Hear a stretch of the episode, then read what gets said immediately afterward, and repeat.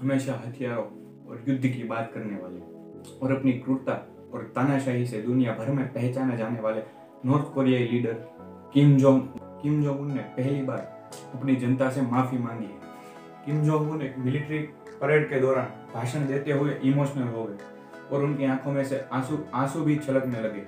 अपने देश के खातिर बलिदान देने वाले सैनिकों का धन्यवाद किया और साथ ही नॉर्थ कोरिया के लोगों को लोगों नॉर्थ कोरिया के लोगों की लाइफ को बेहतर बनाने में नाकाम रह, नाकाम रहने के लिए अपने देश के नागरिकों से माफ़ी भी मांगी।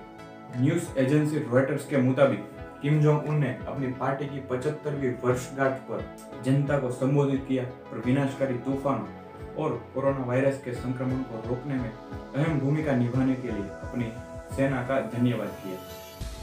टेक टेलीविज़न स्टेशन के स्टेशन ने एक वीडियो फुटेज जारी किया।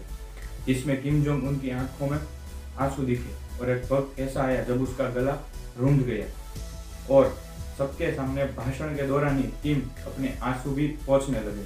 याद रखिए दोस्तों, यह वही किम जोंग है, जिसे दुनिया के सबसे क्रूर तानाशाहों में गिना जाता है। यह वही किम जोंग है, जिसने अपने अंकल को 120 भूखे शिकारी कुत्तों के सामने ज़िंदा डाल दिया। अपनी स्पीच में किम ने कहा कि मैं आभारी हूँ कि अभी तक भी नॉर्थ कोरियन कोरोना वायरस से संक्रमित नहीं है।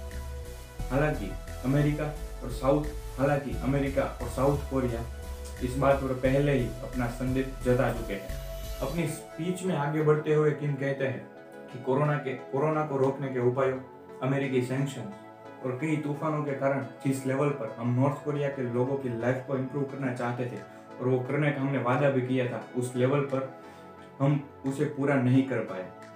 मेरे प्रयास और इस संबंध में मेरी सोच हमारे लोगों को उनके कठिन जीवन से छुटकारा दिलाने के लिए पर्याप्त नहीं है।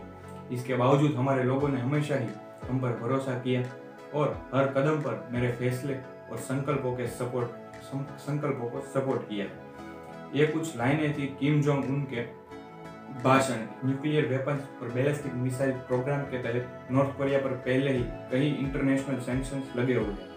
इसका डायरेक्टली इम्पैक्ट नॉर्थ कोरिया की इकोनॉमी पर हुआ है। ऊपर से कोविड 19 पेंडेमिक को रोकने के लिए नॉर्थ कोरिया ने अपने सारे सीमा यातायात रोक दिए, जिससे वहाँ की इकोनॉमिक कंडीशन और खराब स्थिति में चली गई।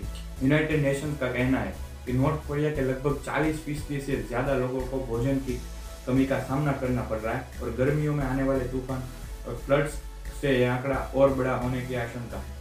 न्यूज़ एजेंसी रॉयटर्स के मुताबिक इस परेड में किम के भाषण के दौरान दर्शक दीर्घा में बैठे लोगों की आँखों में भी आँसू आ गए आज के वीडियो में सिर्फ़ इतना ही। मिलते हैं किसी और इंटरनेशनल दिलचस्प घटना के